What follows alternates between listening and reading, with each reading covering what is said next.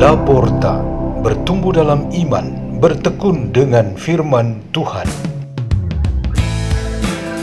Radio Laporta, pintu terbuka bagimu untuk pertumbuhan pengetahuan dan kebijaksanaan tentang Allah.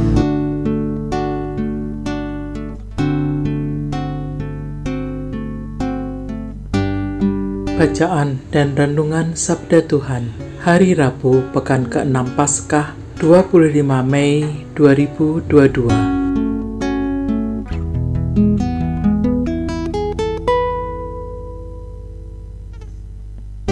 Dibawakan oleh Amsi Wawinto dan Rini Sudarno dari Gereja Santo Ambrosius, Paroki Villa Melati Mas, Keuskupan Agung, Jakarta.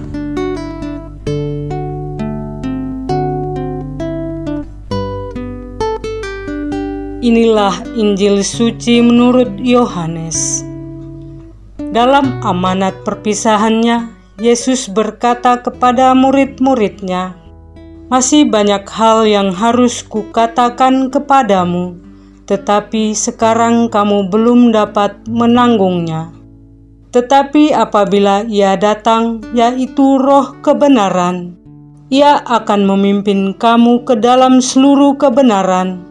Ia tidak akan berkata-kata dari dirinya sendiri, tetapi segala sesuatu yang didengarnya, itulah yang akan dikatakannya, dan ia akan memberitakan kepadamu hal-hal yang akan datang.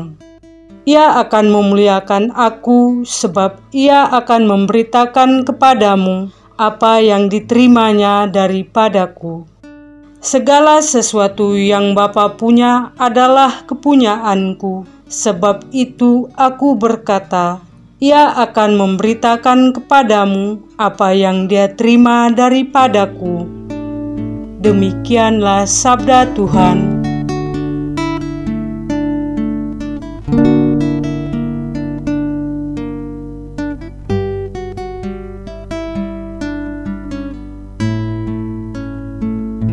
Tema renungan kita pada hari ini ialah jumlah penting, tapi bukan satu-satunya. Sebutan lain untuk kalimat ini ialah jangan mengejar jumlah saja atau kuantitas, karena yang juga penting ialah kualitas atau mutu. Ini dapat diterapkan dalam konteks apa pun, termasuk dalam kisah penyebaran Injil yang dilakukan Paulus dan rekan-rekannya di Athena di arena Aeropagus. Orang-orang yang percaya pada dewa-dewa itu menolak semua ajaran Paulus tentang Yesus Kristus dan hanya sedikit saja yang percaya. Suatu pencapaian yang sangat minim dari segi jumlah dibandingkan dengan sejumlah daerah lain yang telah dikunjunginya. Kalau yang dikejar terutama ialah jumlah atau sebanyak mungkin pengikut baru, hasil ini pasti sangat mengecewakan. Namun Paulus dan rombongannya tahu bahwa ini adalah pekerjaan Tuhan. Dengan semuanya terserah Tuhan saja. Biarkanlah kehendaknya saja yang terjadi. Buktinya, dengan hanya satu dua saja yang dibaptis, gereja perdana bertumbuh pesat dan melampaui sekian waktu dalam sejarah hingga kini eksis bagi kita semua. Di dalam Tuhan tak ada rivalitas atau perhitungan untung rugi, jumlah dan kualitas. Bagi Tuhan, pokoknya ada orang yang percaya, mengikuti Dia, dan menghidupi imannya dengan berkualitas. Jumlah kita nyata sekarang ini merupakan realisasi pilihan Yesus atas kita dari dunia ini. Kita ingin bertumbuh menjadi berkualitas sebagai pengikut Kristus ketika semua kebenaran diajarkan oleh Roh Kudus kepada kita, maka terberkatilah kita semua.